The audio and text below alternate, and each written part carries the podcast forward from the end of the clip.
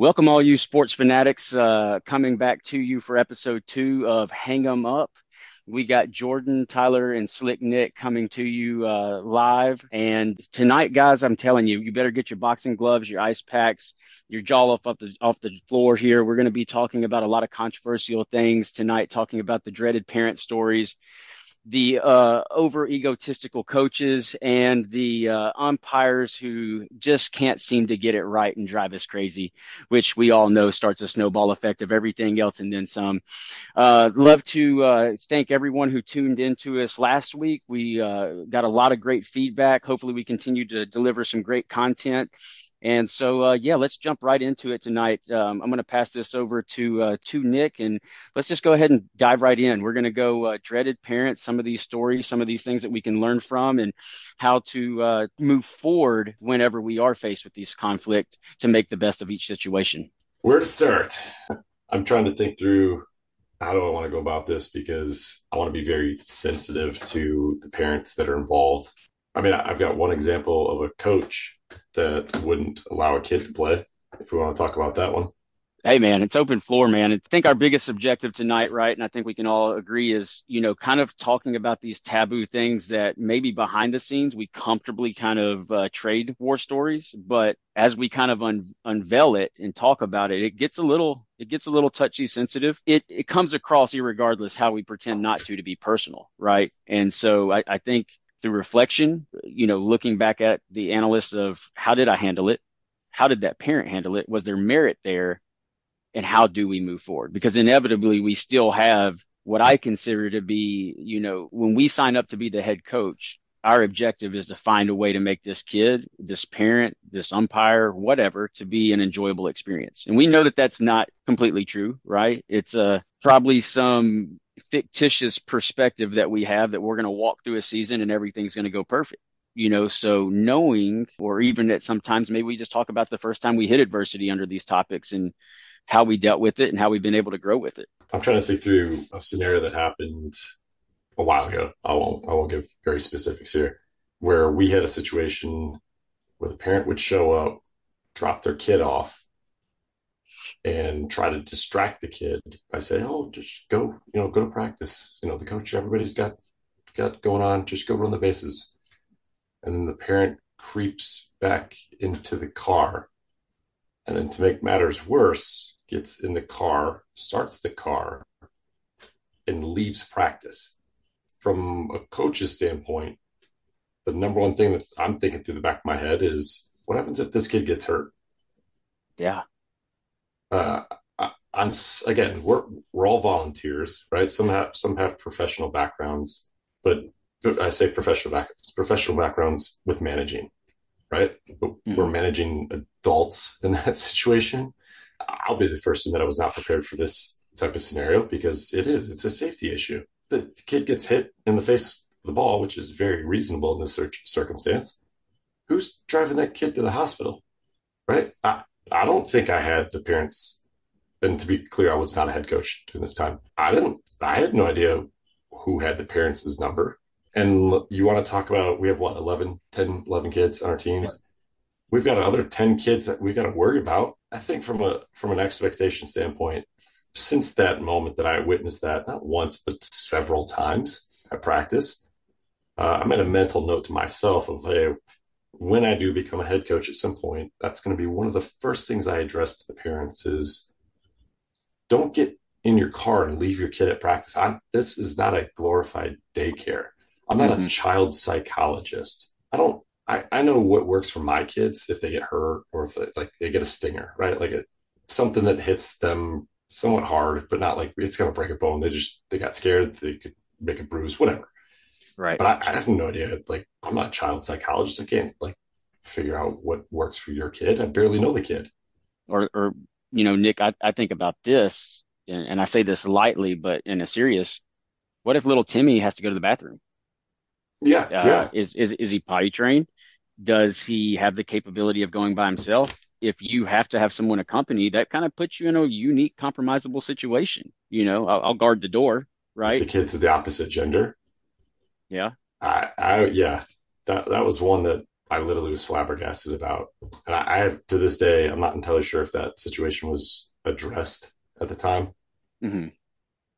But I, I knew moving forward, like that, I got to take note of that. And that's the, one of the sad things about uh, youth sports and like having to coach kids on again a volunteer basis. Like nobody's getting paid for this. I think that's another thing that gets lost in the mix.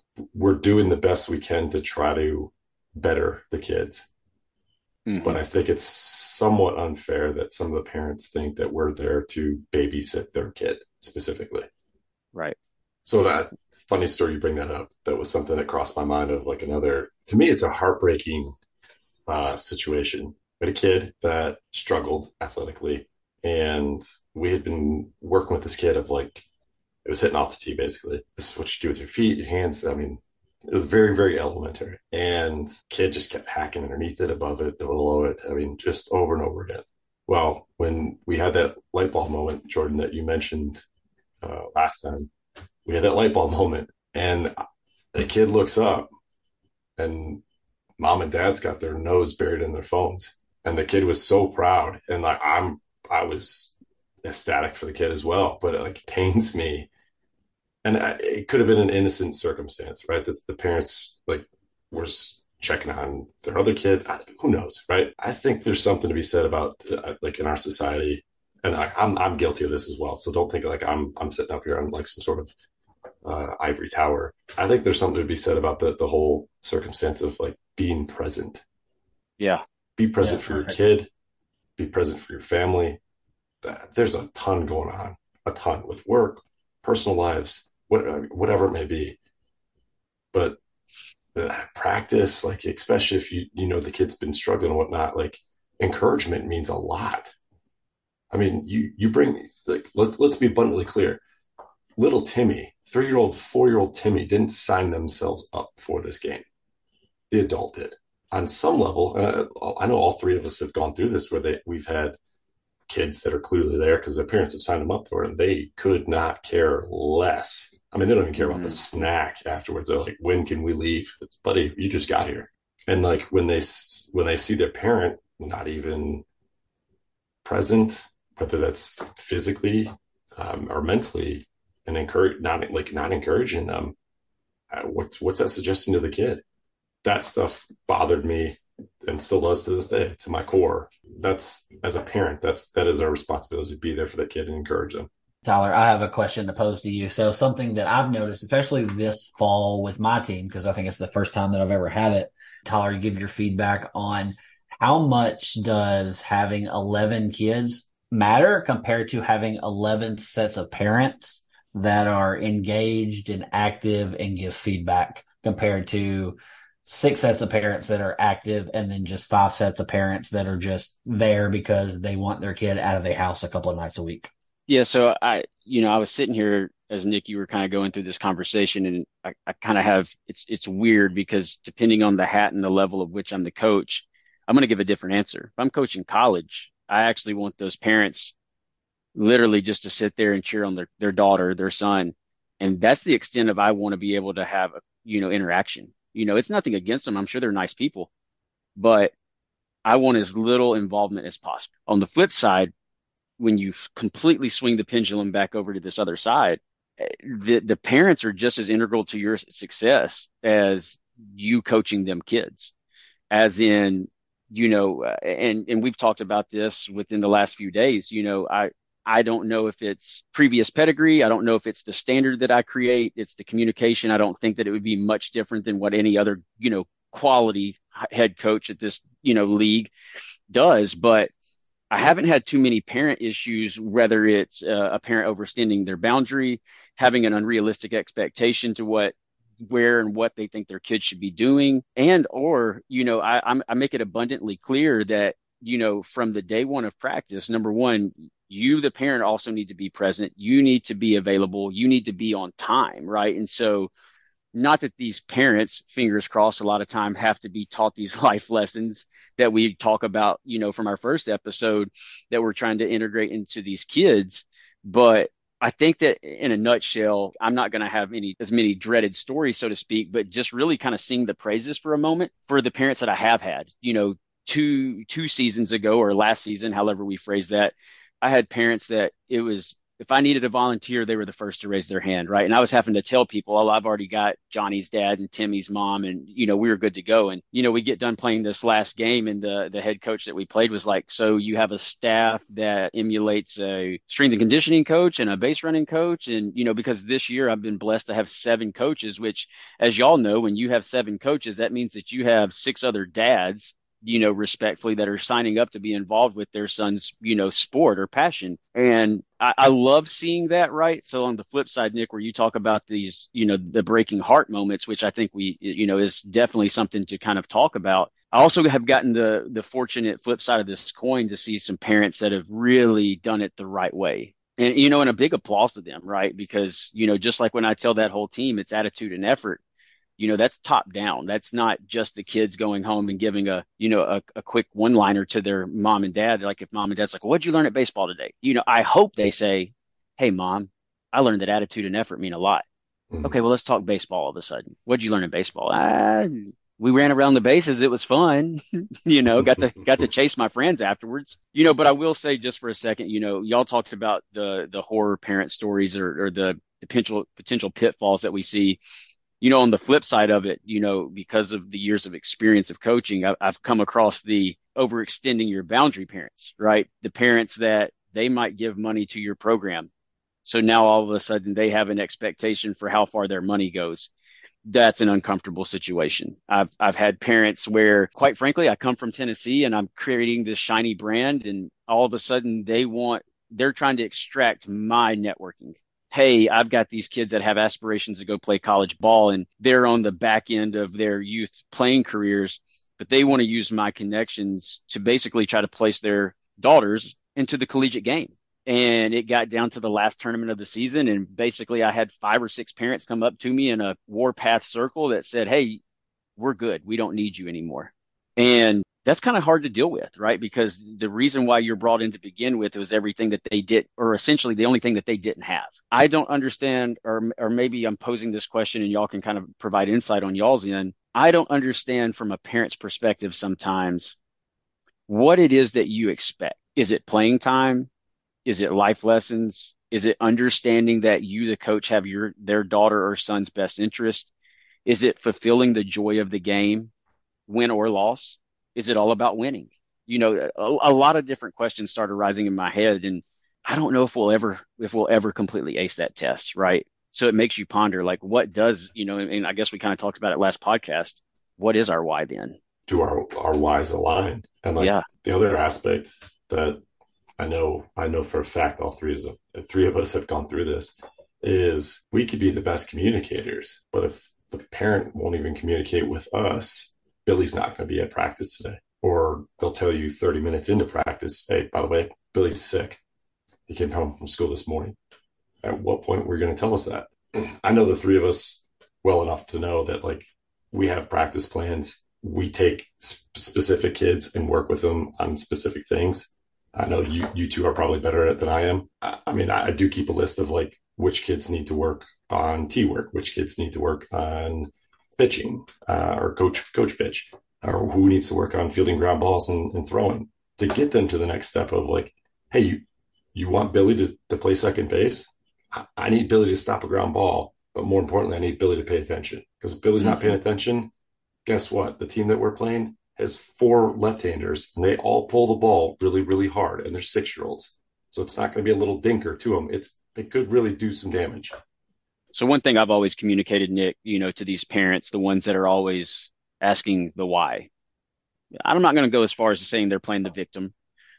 I immediately always twist and I tell them before they can even get the sentence out of their mouth. Instead of you finishing that sentence and you starting it with why is, I want to tell you how they can.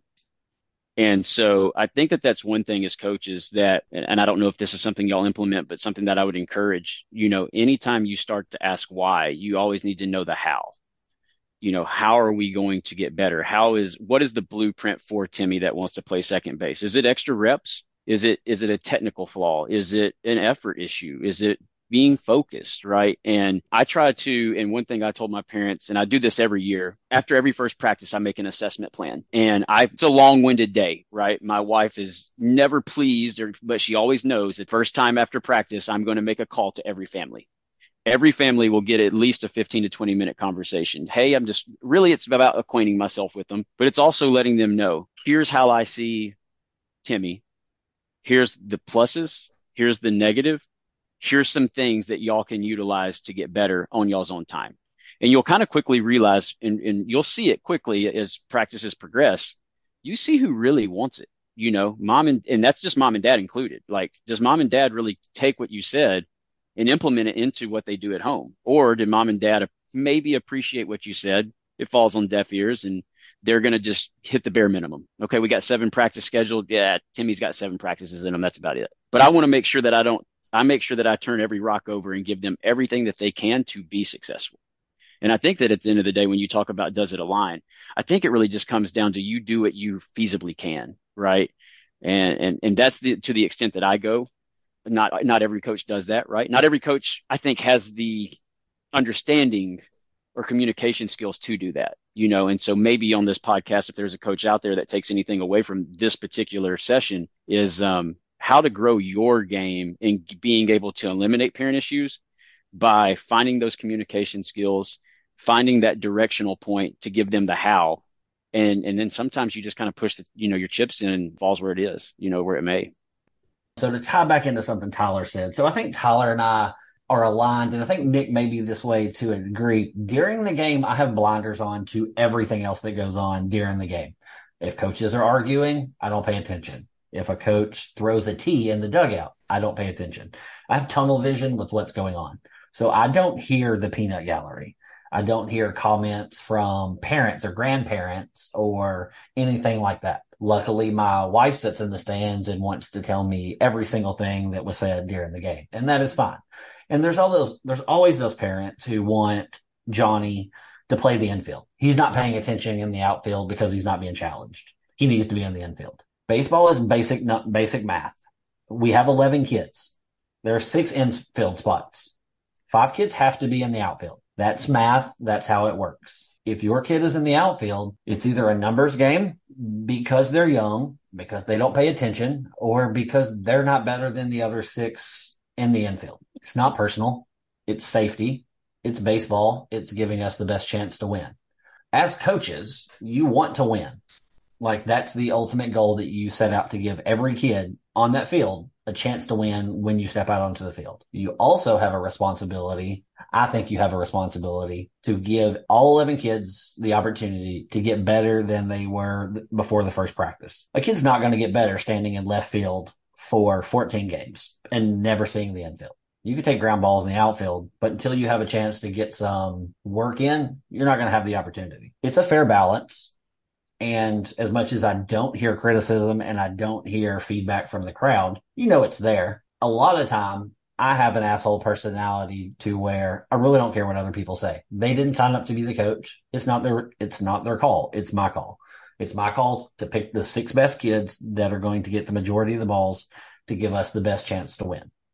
Those other five kids, I also have a responsibility for to make sure they're engaged, they stay interested in baseball, and we don't lose them before the season's up. Do I have to find time to work them in? Yes. Will parents complain and will parents say things from outside the fence? Yes. In some cases, will it be loud and directed at a coach? Yes. Is that the best way to go it from a parent perspective? Probably not. I don't think that as a parent, you should berate coaches during a game or give your feedback. I know Nick referenced it last week about a parent who had opinions on how things should be going. And I don't assume Nick got their submission to be an assistant coach. If you have suggestions as a coach, I'm more than happy to hear your suggestion. If you think you know something or you want to give something to me outside of the game, feel free. Complaining without an action is just bitching, if we're being honest. Well, I think that submission's still on HR's desk, just heard through the grapevine.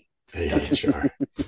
I, think that's probably the uh, the most frustrating aspect, and then like my frustration. Well, let me let me back up. Jordan, yes, to a degree, I'm a little bit more aware of what's going around. I think in that circumstance, just to provide context, it was during a quiet moment. The ump had screamed time. plays dead. And that's that's when the comment was thrown out. But my, my frustration with that situation is as a coach, kind of parallel to management. You have an employee or an employee's spouse that shows up to work and is making a scene and is a distraction, but they come out and say, this department's losing money because of you. You have two options. One, you can get into that pissing match, so to speak, or two, you can turn the other cheek and focus on what really matters. And maybe, maybe your department is hemorrhaging money. Who knows?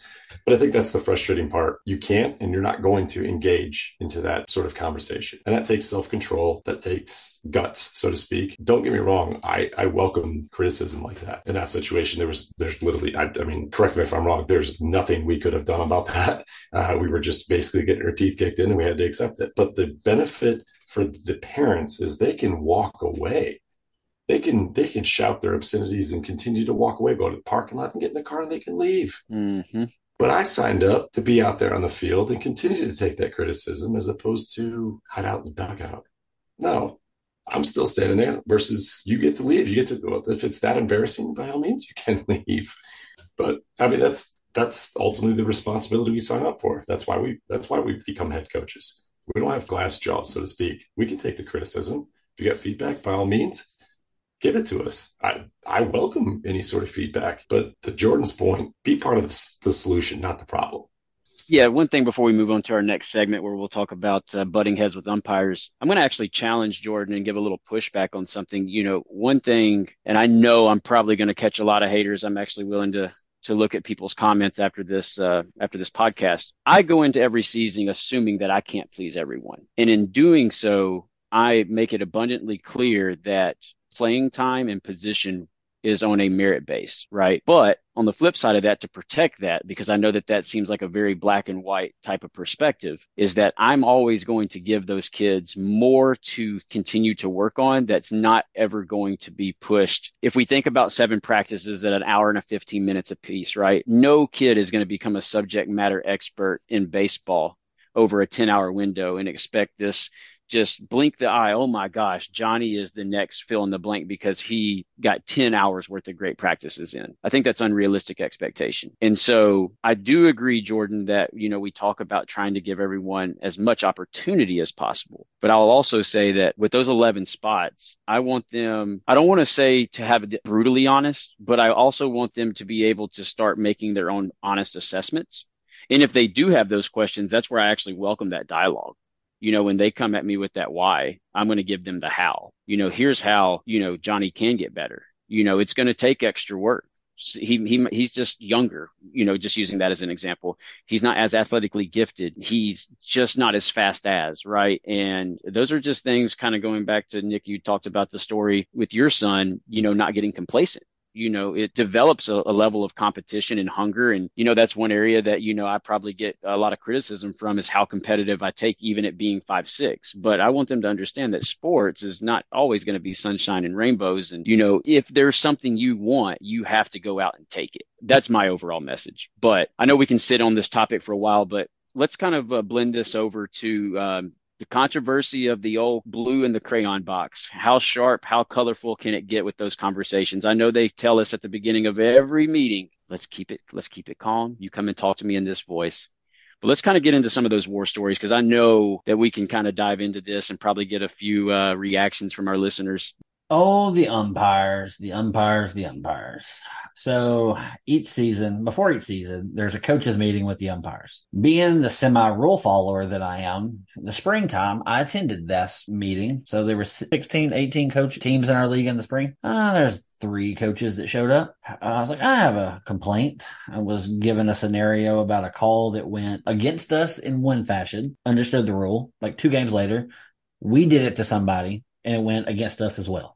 Again, didn't care what the rule was, consistently call it. The head umpire gave me this as an explanation. What do you expect from volunteers that barely get paid?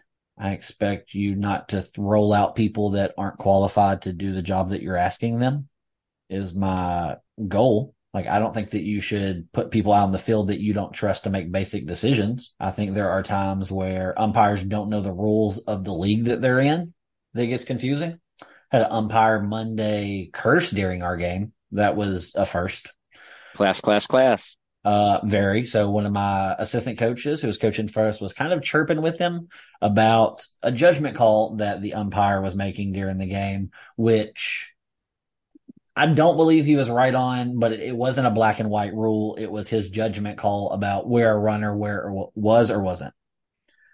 I've never won an argument with this umpire. I've almost reserved myself to the fact that I'm never going to. So I pick my battles wisely with him. My assistant coach was chirping and chirping and chirping, and the assistant coach basically told him to stop bitching. Could an umpire have used those words to my assistant coach? No.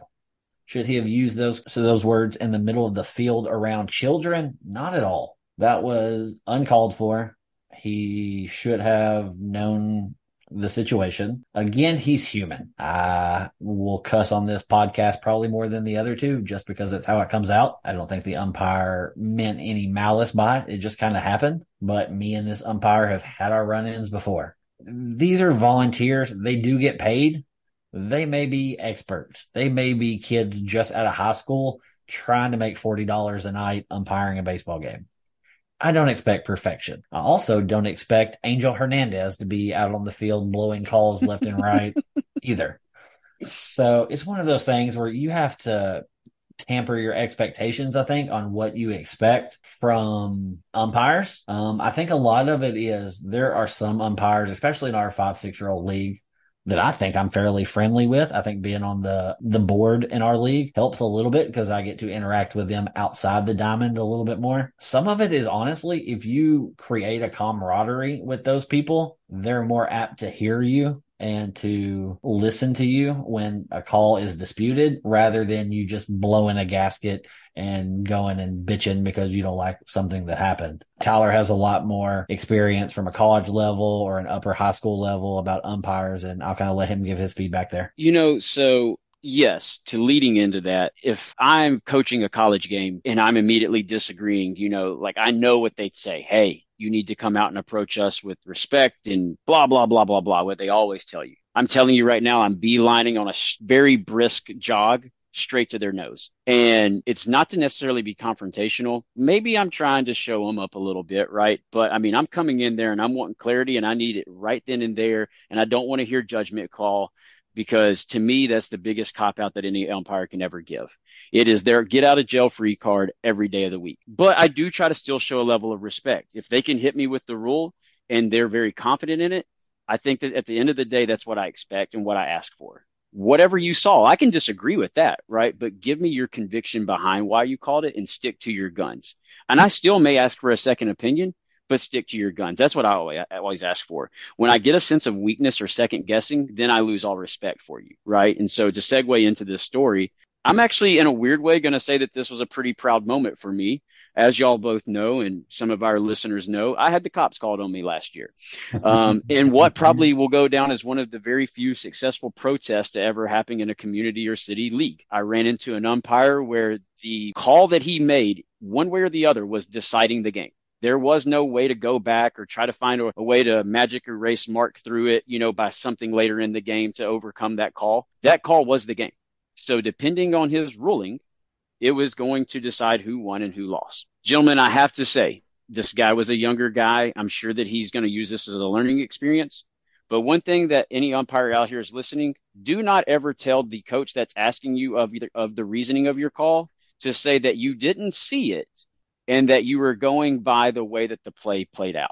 I told him right then and there that I've lost respect for the call and I was immediately going to protest. Somehow or another, through what I conceived to be my own calmness, I guess spectators thought it to be animated. The cops were called, quickly dismissed, of course. And then later down the road, through video evidence, uh, cooler heads were able to prevail. The call went in our favor. We won the protest. But I, I want to say that I understand or I respect the crap out of these umpires for putting themselves out there. You know, Nick, you had talked about a few things in our first segment about the title that we take on, right? These parents can just wash their hands and walk out. You know, we as the coaches, we, especially when you're wearing that vibrant rainbow Astros jersey that you have. We put ourselves with a massive target around our back and we say we open everything and anything when it comes to protecting our those 11 kids that are on our roster. Well, on the flip side of that, I would argue that the biggest target and the biggest scrutiny that will ever come from anybody that steps front of a complex is the guys wearing the blue jerseys or stripes, just depending on the sport, that's going to call that game. Because inevitably, we can all agree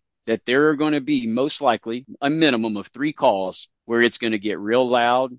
There's going to be some name calling, some maybe unfriendly gestures, and it's completely being directed towards them. My sympathy, my respect goes out to them for probably a lot of things that they have to endure that I've probably myself, you know, put them through myself in my years of coaching. But I will say, I do at the end of the day, as Jordan said, I expect for them to be knowledgeable, for them to be firm, and for them to be confident.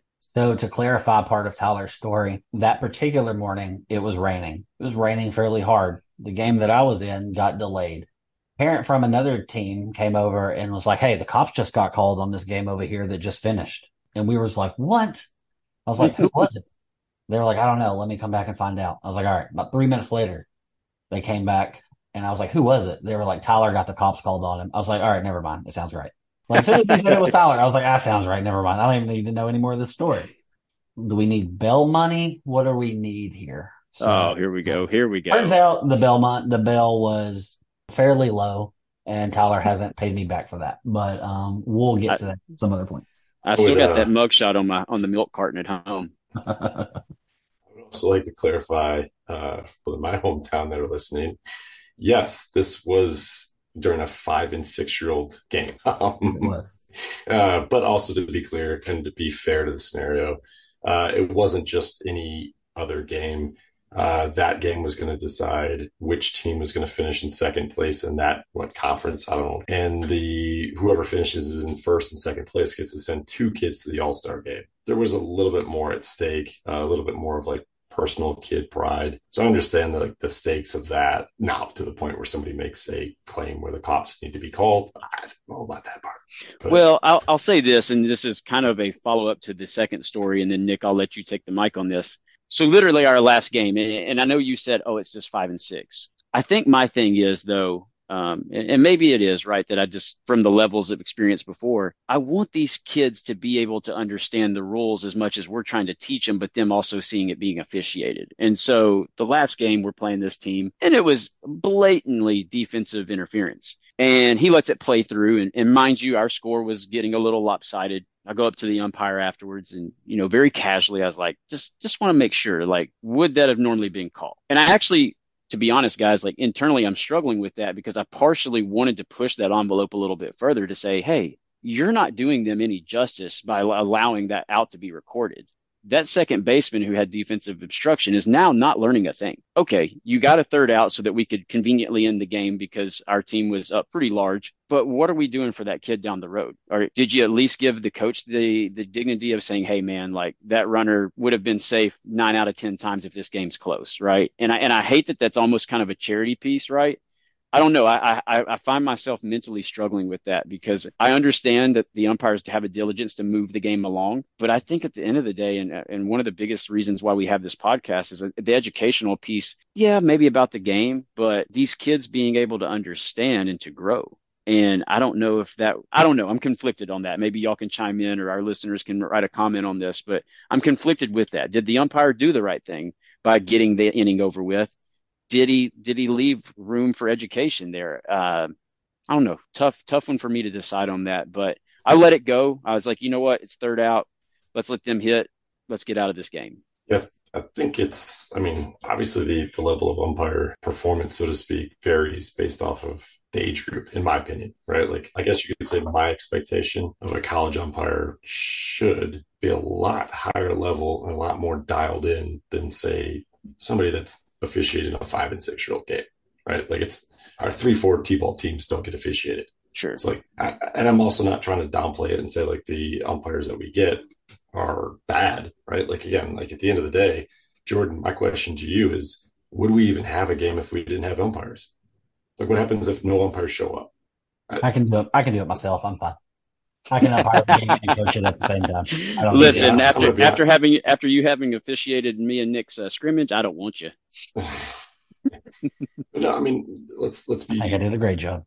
You know, let's be abundantly clear with this, though. Like the game cannot function without those umpires. Yeah. Fairly, fairly. Like we can't. We, I mean, clearly in a five six game, with we are having the cops called, we can't officiate ourselves, which is sad. Um, but I guess my point is, is I've umpired before. I think one of you has mentioned you've umpired before. It's not an easy job. You you you can never, as an umpire, you can never win a game for somebody, but you could sure as heck lose games for people or for teams. So it's it's it's almost like a lose lose situation of if I do my job, nobody knows about me, which is again we expect that per, from professionals in professional sports. I don't. My expectations of a five six is if the guy if the kid doesn't have the ball in the, like the glove on first base, don't call the kid out. Right? Like it's my expectations are low, and maybe that's wrong of me as a coach but I, I don't expect them to get it right more often than not. And I, maybe that's sad, but that's my expectations of it. Yeah, I mean, so I think Nick, that's that might be a, a agree to disagree, right, between you and I. I do expect if you're going to go collect a paycheck, whether it's crumbs or whether you're, you know, getting a bag out of it, take some pride in it.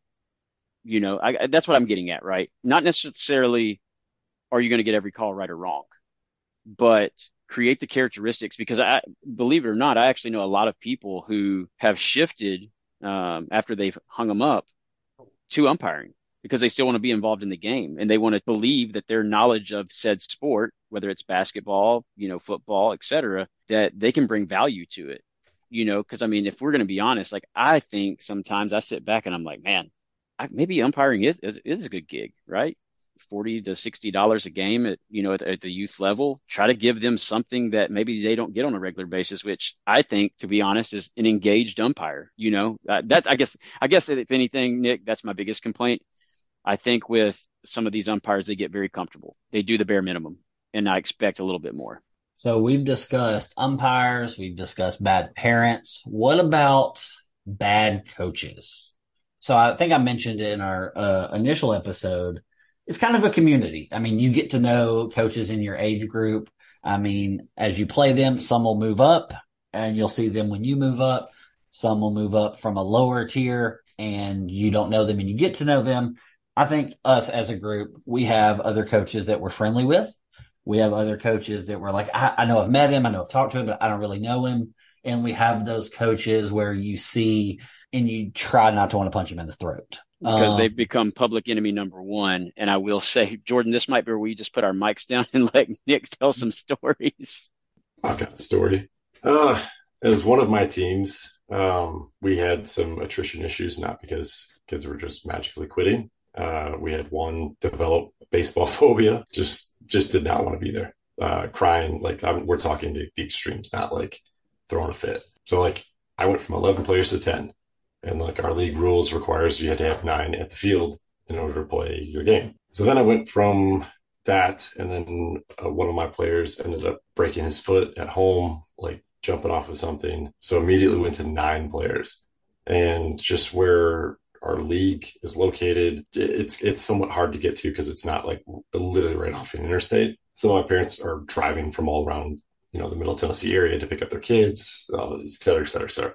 Where I'm getting at is still will remain a challenge for people to get to the park on time, just simply because of traffic and the lack of infrastructure. So I ran into a situation where not only we were not going to have enough kids there at this game, some of our better players weren't going to be there. So I reached out to this coach in advance and told him, look, my normal pitcher, my normal first baseman have a graduation to attend. My myself and my assistant coach are going to attend those kids' graduations. Do you care if I have some other assistants and their kids play on this team, uh, play on the team, so we can have enough players to start a game? And immediately it came back of, well, who's who's the kid? Who's the assistant? So now all of a sudden it was let's pick and choose who we're you know have on this team. And league rules dictate any kid that's going to substitute has to play the outfield, specifically start in the right field.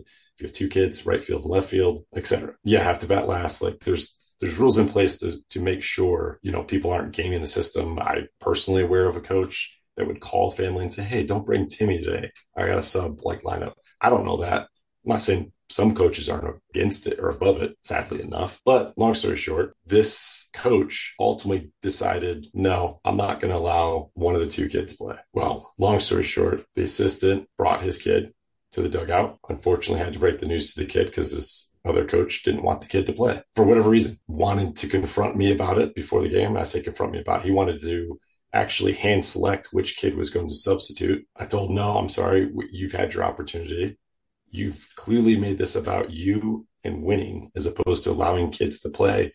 And I think that's disgraceful. And that's it. I walked away from him. I left and my main assistant coach called me later on that night to explain what happened. We got a teeth kicked in. It was it was ugly. But the part that drove me crazy was assistant that was filling in for me. His kid in the dugout started to realize I'm not going to get to play. And rightfully so, is upset, right?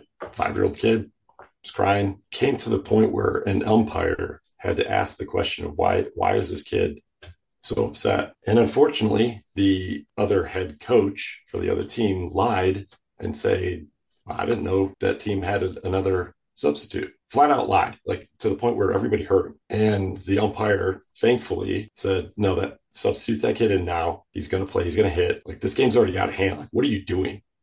Mm-hmm. Yeah. And then, like, I remember having the conversation with other people in our community about at what point are we just sacrificing kids playing? Because quite frankly, that's what this is about. Is kids supposed to be playing games, specifically rec sports, right? Mm-hmm. All because you wanted to secure a win. You wanted to specifically choose who, was going to substitute in a game because you're worried about wins loss. It wasn't even a divisional game. The only thing it would have mattered was affecting a win loss. I don't remember exactly where it was in the season, but they were let's throw out a number. Let's just say they were 10 and 1. You wanted to hand select which which substitute, which nobody asked if I wanted Barry Bonds Jr. to substitute for JoJo's team. and he was knocking, you know, rainbows out into the outfield at my four year olds, which somehow, some way the league told me that they were five year olds. But nobody cared about that. So I, I was think, not at this game. Nick was not at this game. Neither one of us had proof that this actually happened. I've got videos of it. It was sent to me because people were like, "Wait, what's this eight-year-old doing out here?" so I think Nick.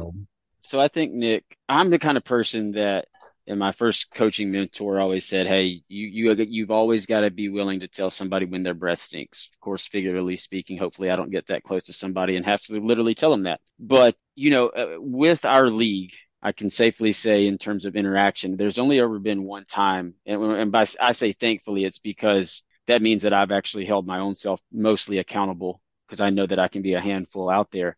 But I've only ever tussled it up with one coach in particular. And of course, we'll leave out team name and, and coach. But I've never found myself in a situation where I'm literally being threatened by the umpire that they're going to kick out my entire staff, including his staff, for the way that the game was being interaction amongst coaches. So a little bit of context on this. I actually was working and was showing up to the game about 10 minutes late. And so I show up and first assistant coach said, Hey man, I'm just letting you know it's been fireworks from the get rip. Of course, I'm very curious by context. At the time, the score was somewhat in reach. This team continues to move forward and is a little bit more experienced and a little bit more just athletically further along. And they do a few things at that point that I get to see what I deem to be, you know, Bush League and for those out there that are not familiar with, you know, baseball terminology, Bush League would be something that um, is kind of written with un, with the unwritten rule of doing something below the standard of which the game should be played. And so they go about doing so. And, you know, I go up to the coach and I'm like, hey, man, you know, and, and I'm kind of going into it from a strategic perspective and also trying to, you know, minimize any potential landmines that we might be stepping into and I try to just be, you know, cordial with the guy. You know, hey, heard some things were being said. You know, what can I do with my staff to to prevent this? Let's put the focus on the kids. And this guy looks at me. He's like, man, I got nothing to tell you. We're to go out here and we're to play our very best, and it's your job to stop us. So I stored that in the back of my head. And later on in the game, he has the audacity as he's beating me like 20 something to three that little Timmy on my team that is obviously I'm not paying attention at this point. I've lost my shit. Drifts out of the on deck circle. And he goes to the umpire and asks for interference at 20 to 3. On top of him doing the merry-go-round running around base thing that we've talked about. On top of asking for any defensive and base running obstruction. And we're talking we're in the third inning and we're just trying to finish the game. Well, as y'all have gotten to know me, I'm about as competitive as it gets. So when you tell me it's just five, six, all of a sudden I start taking that very personal, especially when it's somebody like this.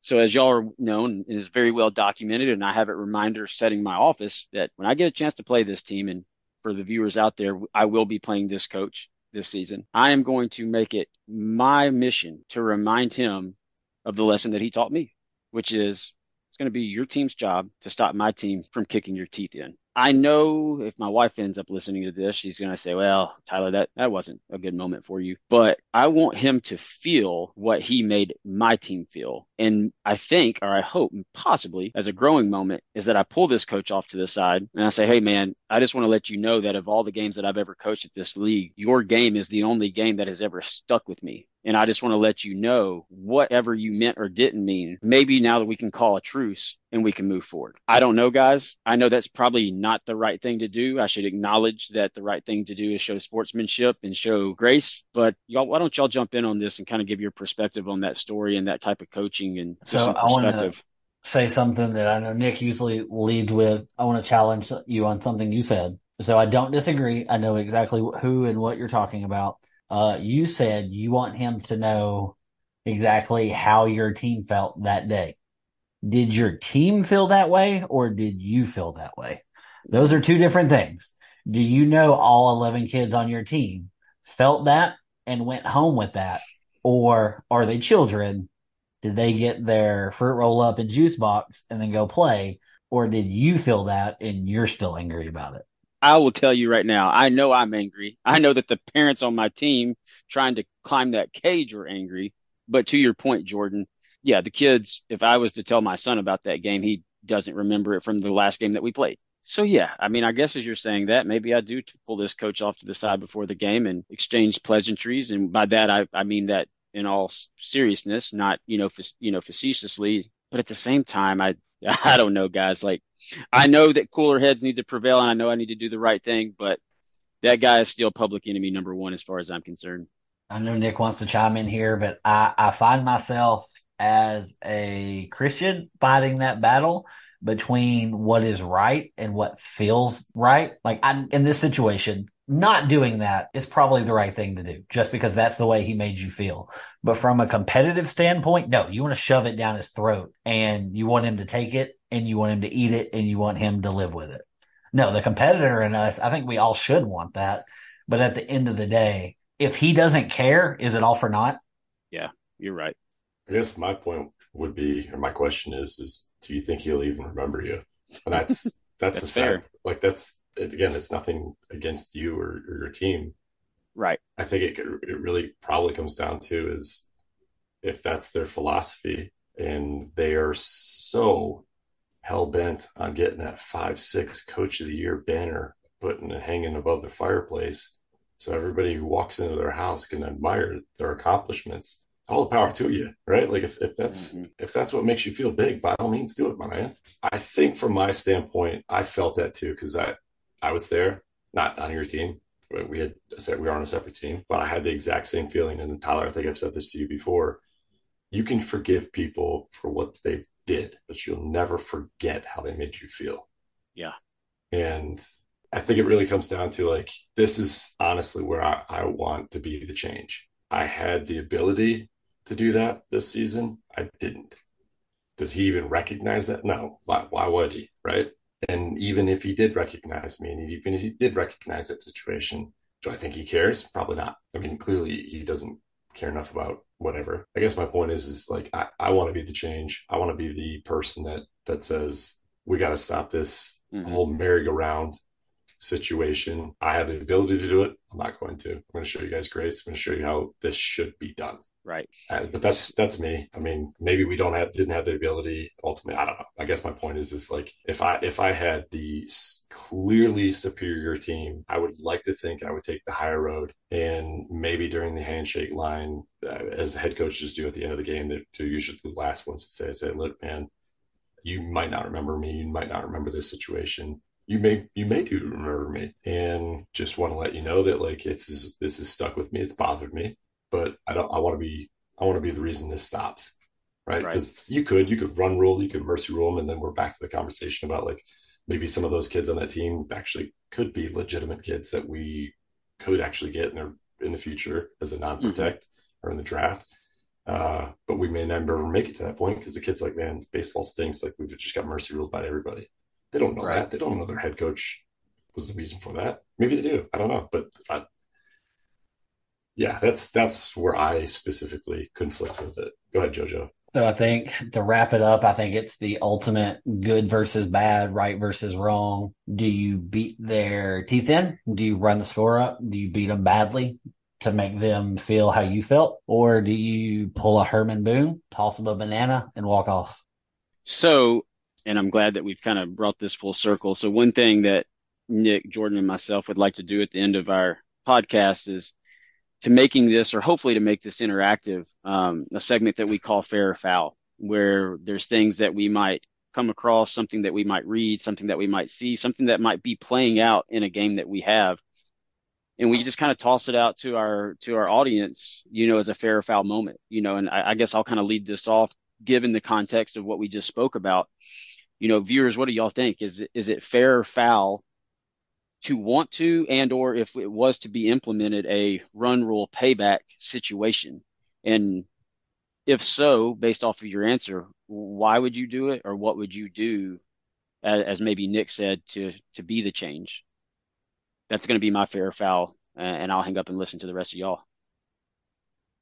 So slick nick let's end on a lighter side. Do you have a fair foul that may be a little more lighthearted that we could end this on? I do uh, fair foul. Alfredo sauce belongs on pizza. Foul, foul, effing foul. That's Olive Garden. It's not pizza. When I shove it in your mouth, you're going to enjoy every bite of it. We're talking about pizza, ladies and gentlemen. We're talking so fair, so in between the lines. Best pizza out there. If you haven't tried it, guys, give it a try. With, with Olive spinach. oil or Alfredo, with spinach, with Roma tomatoes, with grilled chicken. Our local Papa John's may get one order ever of Alfredo chicken pizza, and it comes from the Tyler household. Um, Every Friday. At his house, they had Alfredo sauce and chicken on pizza and cheese pizza. That's not pizza. That's a flat grilled cheese. and then chi- Alfredo pizza is Olive Garden without the unlimited salad and breadsticks. Pizza should have meat on it and it should also have pineapple on it. So I'm that weird guy that thinks that fruit belongs on pizza. Maybe that's maybe maybe that's more the fair foul here. Does fruit belong on pizza? Come on now, dude. If I could find a way for people to start putting strawberries on pizza, I would do that. Start calling you a fruit cake there, JoJo. Fruit pizza. Okay. Um, I will contradict myself. Barbecue chicken pizza is delicious. So I don't know what my argument against Alfredo is, other than it just looks disgusting and I don't like it. So you're saying you're not a man of principle? Um, no, I'm very hypocritical. I'm well aware. I think he's just a feather in the wind on the end credits of a Forrest Gump movie. Is what it sounds like. Well, guys, I, I believe that wraps us up for the night. Love to get y'all's input on a lot of stuff that we discussed tonight. Uh, obviously, we kind of touched on a few uh, controversial topics, maybe some taboo topics. Hopefully, our perspective provided some insight. We're not going to be perfect as we kind of wrestle through the seasons of youth baseball, but uh, hope y'all enjoyed it. And until next time, it's time for us to hang them up.